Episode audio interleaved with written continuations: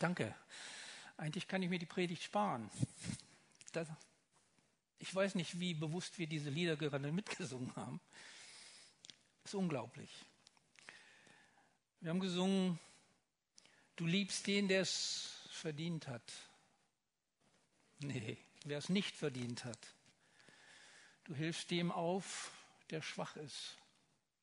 Wissen wir, wovon die, von wem die Rede ist? Von den Menschen, gegen die wir Groll im Herzen tragen. Von den Menschen, die wir bescheuert finden. Von den Menschen, die nicht den Blick haben, den wir selber haben. Gott liebt sie, weil sie es nicht verdient haben und hilft ihnen auf. Es geht heute um Versöhnung. Es geht heute um Gnade, vergeben, vergessen.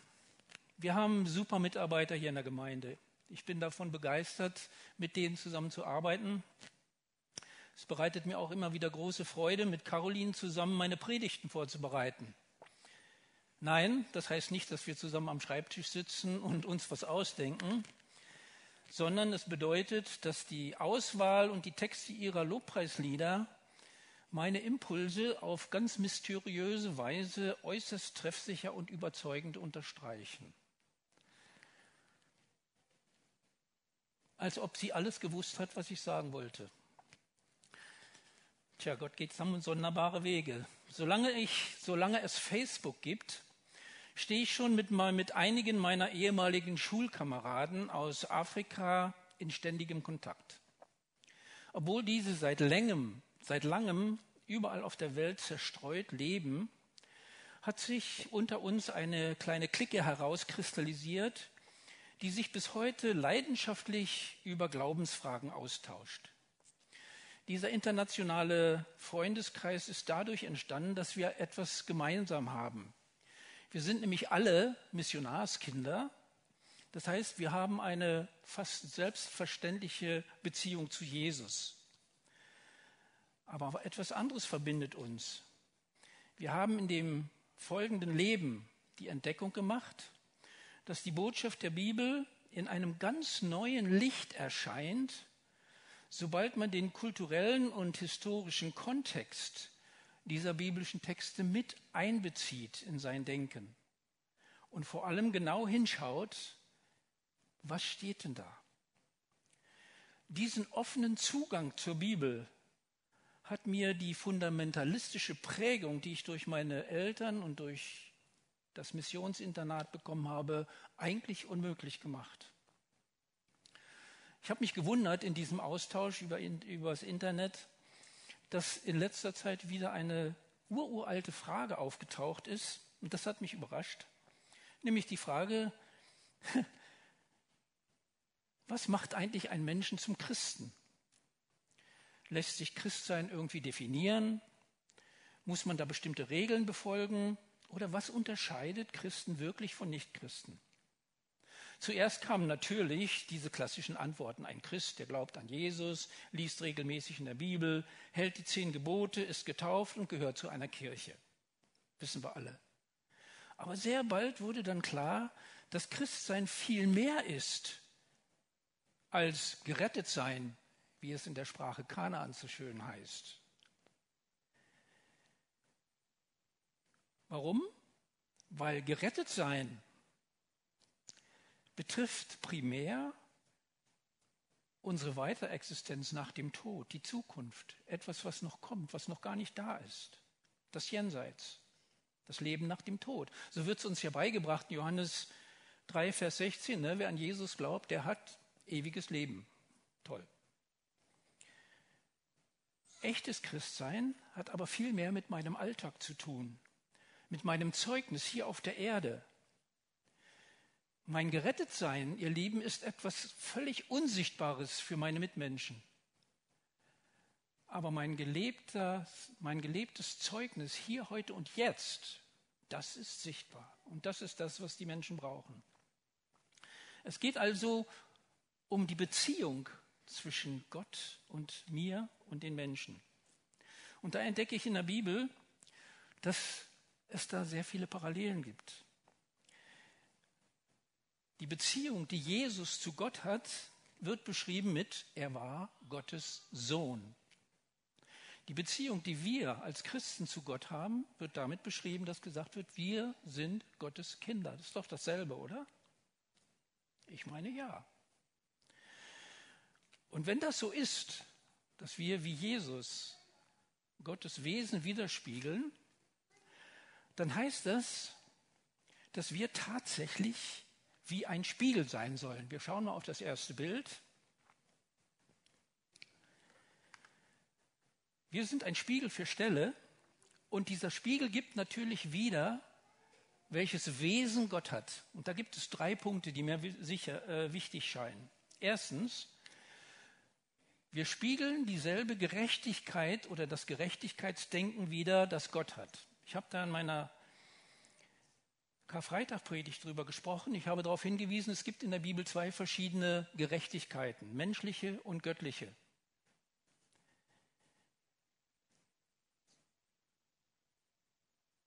Und die Theologie hat über Jahrhunderte versucht, diese beiden Gerechtigkeiten irgendwie zu harmonisieren. Das kann nie klappen, weil Gottes Gerechtigkeit ist eine ganz andere. Und die sollen wir widerspiegeln, ihr Lieben. Der zweite Punkt, wir sollen so miteinander umgehen, wie Gott mit uns umgeht. Nicht, wie es unsere Eltern uns beigebracht haben oder die Gesellschaft uns beibringt. Wie geht Gott mit uns um? Das Wichtigste für ihn ist, was mit uns passiert. Wir sind ihm wichtig, nicht er selber. Spiegeln wir das wieder, dass der andere das Wichtigste ist und nicht wir? Ich habe eine interessante Beobachtung gemacht im Internet letzte Woche. Die Zentralbankchefin Christine Lagarde, die hat einen neuen Begriff geprägt in der Finanzwelt. Dieser neue Begriff heißt nicht Inflation, sondern Gierflation. Und Christine hat gesagt, durch diese Gierflation werden ihrer Meinung nach alle Steuerungsmaßnahmen durch Leitzinsanpassungen gegen die Inflation völlig untergraben. Und all ihr Bemühen wird überflüssig gemacht. Gierflation. Und da kam mir der Gedanke, wenn es darum geht, wie wir miteinander umgehen, kann es sein, dass wir da auch einen neuen Begriff geschaffen haben, nämlich Egoflation. Das ist nämlich genau das Gegenteil davon, von aus dem anderen ausgerichtet sein, so wie Gott auf den anderen ausgerichtet sein. Nein, vieles in dem Leben um mich herum, da drehen sich Menschen um sich selber. Sie sind das Wichtigste. Und der dritte Punkt, dass wir dasselbe Ziel anstreben, das Gott im Sinn hat. Und ihr Lieben, die Bibel lässt keinen Zweifel darüber, dass Gottes Ziel mit dieser Menschheit ist Versöhnung und Gemeinschaft. Alles, was Gott gemacht hat durch Jesus Christus, zielt darauf hinaus. Und diesen letzten Punkt, den möchte ich heute gerne mal ein bisschen unter die Lupe nehmen. Versöhnte Gemeinschaft leben ist nämlich nur da möglich, wo wir aufhören, uns gegenseitig zu bewerten, zu richten. Immer, wenn wir irgendwas blöd finden beim anderen, ist die Gemeinschaft gestört.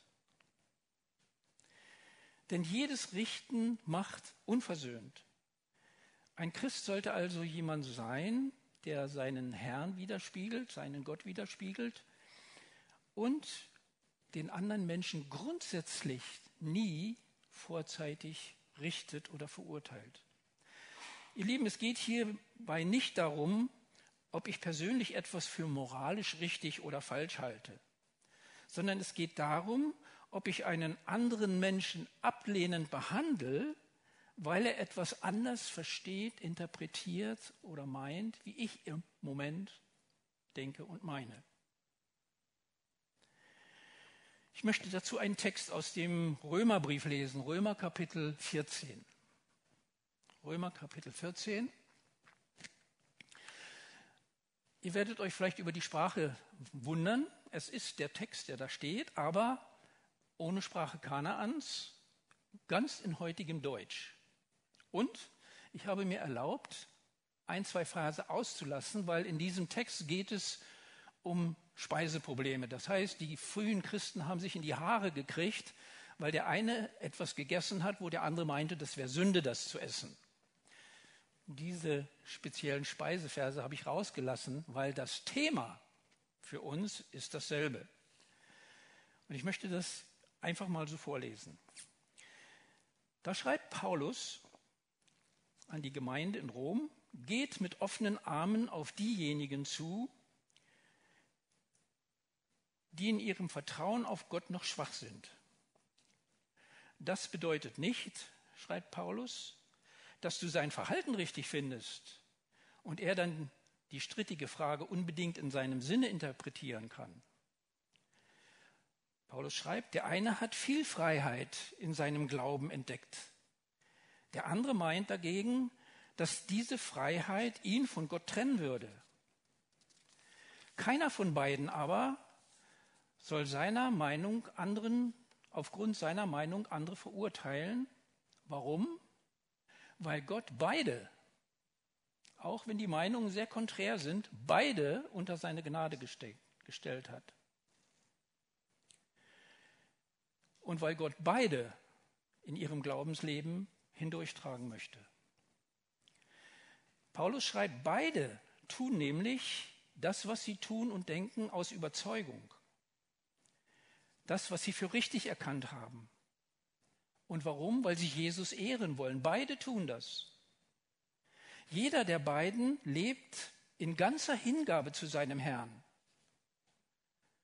Und darum hat Jesus nämlich das Kreuz auf sich genommen, um zu demonstrieren, dass Gottes Gnade auch bei allem Versagen unter uns nie selber versagt, immer durchträgt. Und dann geht Paulus weiter in Vers 10 und schreibt, also, wer bist du denn eigentlich, dass du deinen Bruder oder deine Schwester richtest oder negativ über sie denkst? Oder wer bist du, dass du deine Mitchristen verachtest, weil sie in ihrer Erkenntnis nicht den gleichen Standpunkt haben wie du? Jeder von ihnen muss sich doch persönlich vor Gott verantworten und nicht vor dir und auch nicht vor anderen Christen. Lasst uns also einander darum nicht richten, sondern lasst uns zu der Einsicht kommen, dass wir durch unser Urteilen unsere Mitchristen in seelische Schwierigkeiten bringen können. Und das hat mit Liebe nichts mehr zu tun. Und dann schreibt Paulus weiter in Vers 16, das, was ihr also gut und als gut und richtig erkannt habt, soll dadurch keineswegs kleingeredet werden. Aber, und hier vermittelt er uns eine Wahrheit Gottes, aber Gottes neue Wirklichkeit hat ihren Bestand nicht in bestimmten Regeln, nicht in bestimmten Erkenntnissen, sondern in Gerechtigkeit, Frieden und Freude, die durch den Heiligen Geist bewirkt wird. Jeder Christ, der sein Leben auf diese Weise für Christus einsetzt, das heißt auf diese Weise das Wesen Gottes widerspiegelt, erlangt damit Gottes Wohlgefallen und wird sogar von den Menschen als Vorbild angesehen. Lasst uns also dem Frieden nachjagen und uns dafür einsetzen, dass wir uns gegenseitig aufbauen und nicht richten. Zerstöre das Werk Gottes nicht durch deine persönliche Meinung, bezüglich bestimmte Verhaltensvorschriften oder Lehrmeinungen. Vertraue einfach, dass Gott daraus das Richtige macht. Ihr Lieben, wir merken, es geht hier um Versöhnung. Und zwar nicht nur das, was sichtbar ist, sondern auch das, was in unserem Herzen, in unserer Beziehung zum anderen da ist.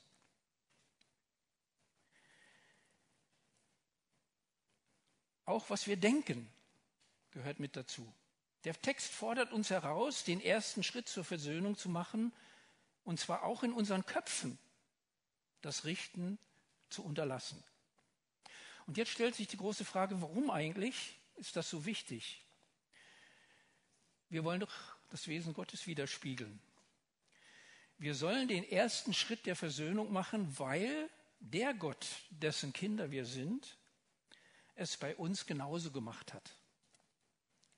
Gott hat den ersten Schritt getan auf uns zu, ohne dass wir ihn darum gebeten hätten oder dass wir die Notwendigkeit gesehen hätten.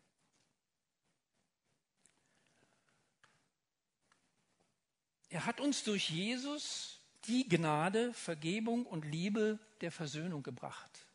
Das war sein erster Schritt. Da steht nichts von Gericht, da steht Gnade, Versöhnung. Das heißt für mich, am Kreuz von Golgatha hat nicht nur der Stachel seinen, der Stachel des Todes oder der Tod seinen Stachel verloren oder seinen Schrecken verloren, sondern auch das Verurteilen an sich. Richten wurde am Kreuz durch Vergebung ersetzt. Warum? Weil nur durch Vergebung wirklich echte Gemeinschaft und Einssein überhaupt möglich ist. Ich habe mal drüber nachgedacht und mir ist nicht ein Fall eingefallen, da wo Verurteilung eines Schuldigen zu Frieden und Harmonie zwischen Täter und Geschädigten und Opfer geführt hat. Das funktioniert nicht bei Urteilen, bei Richten, sondern nur da, wo Gnade zugesprochen wird. Gnade führt zum Ziel.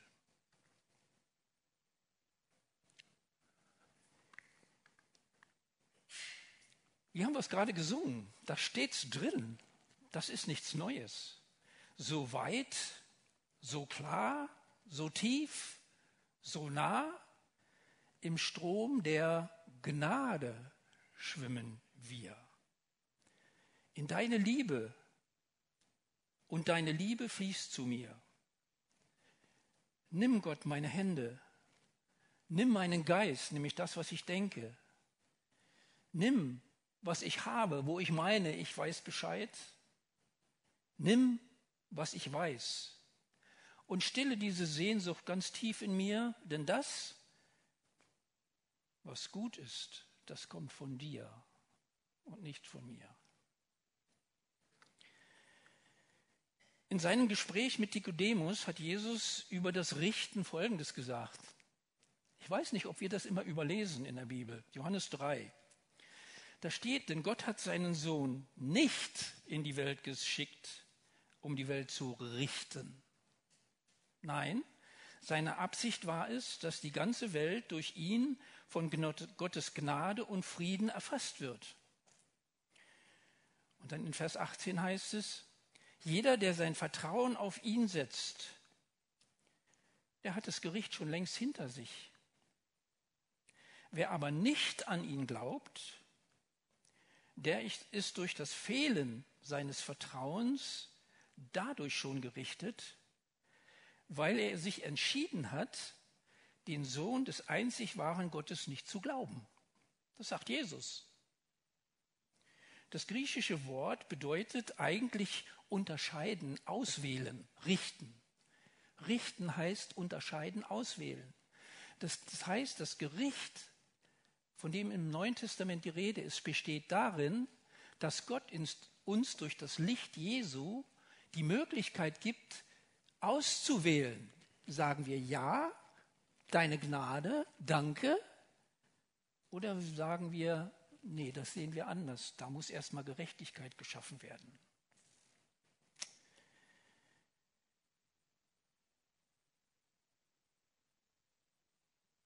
Ich stehe vor Gott und darf mich selber richten durch die Entscheidung, die ich für oder gegen ihn treffe.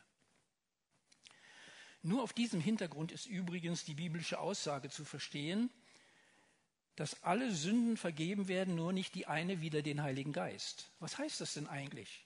Der Heilige Geist sagt uns, hier kommt der Sohn Gottes und bietet dir Gnade, Vergebung, Versöhnung. Das sagt der Heilige Geist und die Sünde dagegen wieder ihn ist, zu sagen, stimmt nicht. Und in dem Moment kann ich da keine Vergebung mehr finden. Das ist mein Urteil. Das ist Gericht.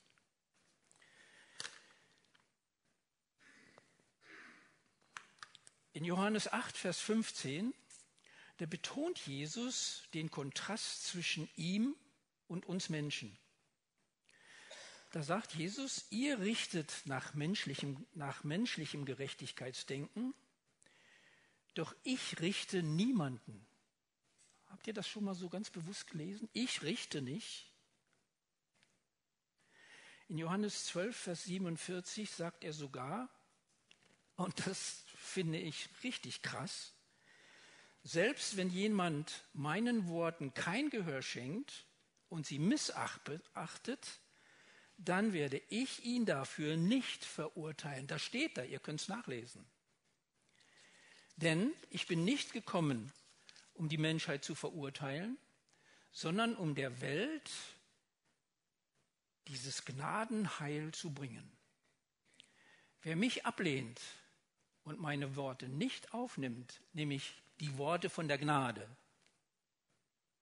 der wird durch meine Botschaft automatisch gerichtet und verantwortlich gemacht.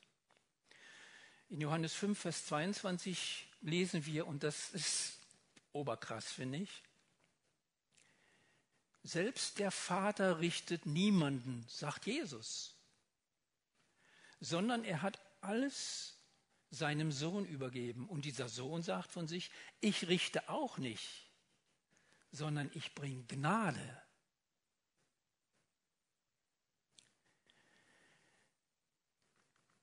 Haben wir gesungen, gerade eben. Wir schauen der Wahrheit ins Auge und wir stellen uns in dein Licht, nicht in das theologische Licht der Kirche über 2000 Jahre. Wir halten dort aus durch Gnade in diesem Licht. Denn du verdammst uns nicht. Gott verdammt nicht, er will Gnade schenken. Aber wenn wir sie ablehnen, sind wir verdammt. Du kennst unsere toten Winkel, haben wir gesungen. Du siehst unsere blinden Flecke berührst unsere wunden Punkte und dann nimmst du unsere Ängste weg. Herrlich.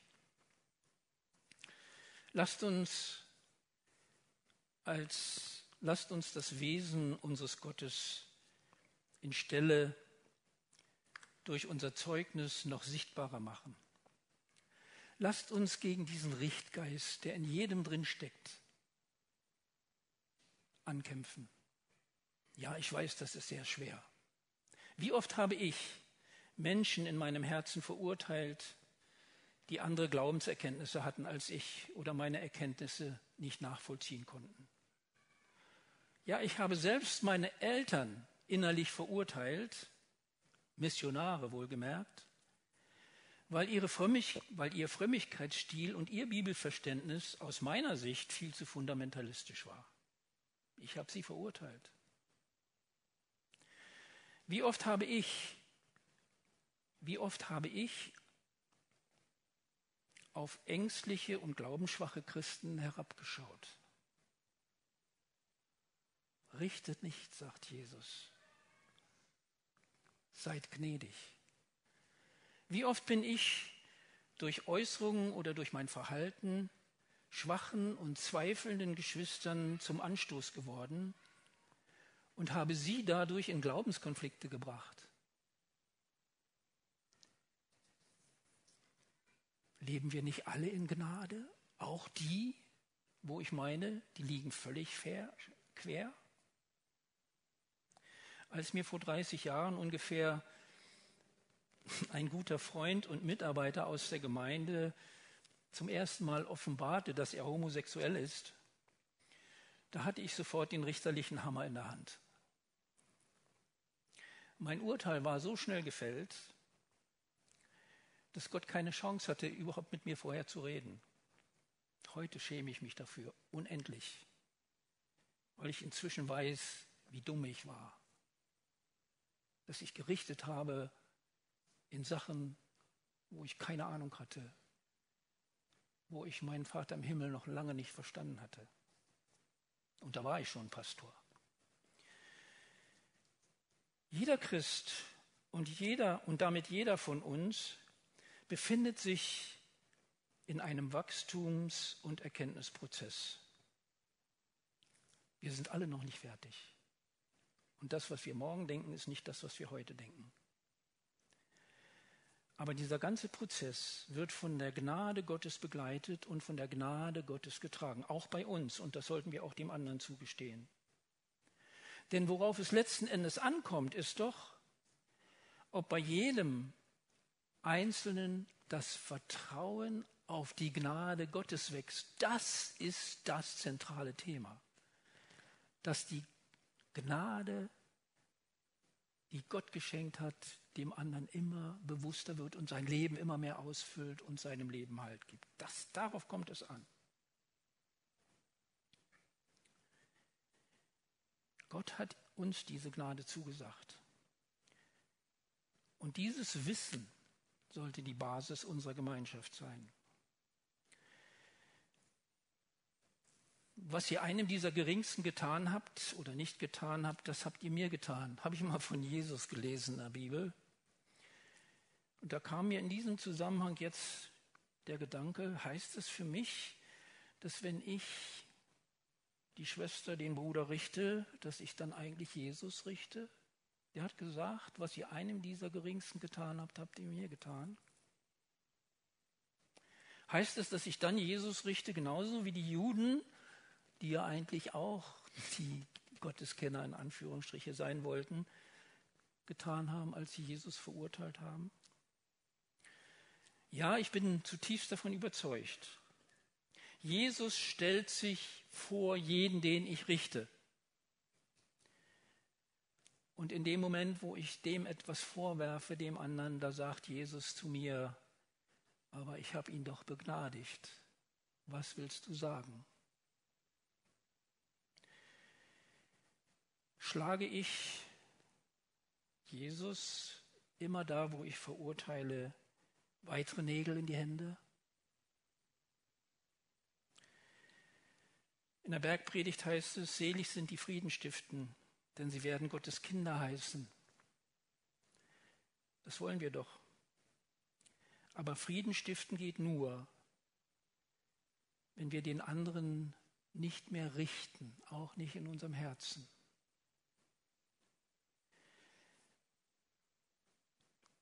Unsere neue, neu berufene Pastorin Ute Eberbach, die hat in ihrer Predigt hier daran erinnert, dass alles, ob das Universum oder die Botschaft der Bibel, alles hat seinen Anfang damit, dass es heißt, und Gott sprach. Und es wurde. Gott sprach, richtet nicht. Und darum sollte es unter uns so sein.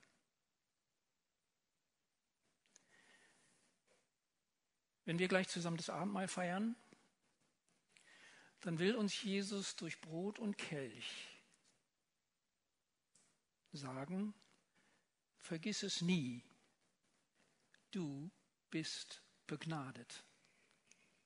Punkt. Darum das Ganze.